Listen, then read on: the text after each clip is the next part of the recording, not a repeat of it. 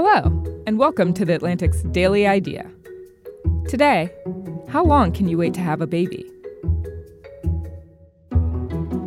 Since the early 2000s, books, magazines, websites, and ads alike have often warned that female fertility begins to decline when women are in their late 20s. That means if women want to have babies, they should plan to do it before it's too late.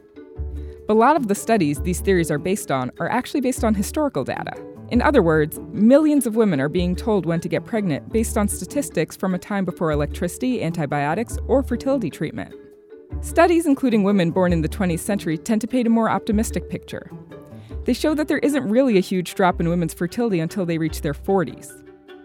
It's true that female fertility declines with age, but research shows that a majority of women in their late 30s hoping to have a baby shouldn't be too worried about that.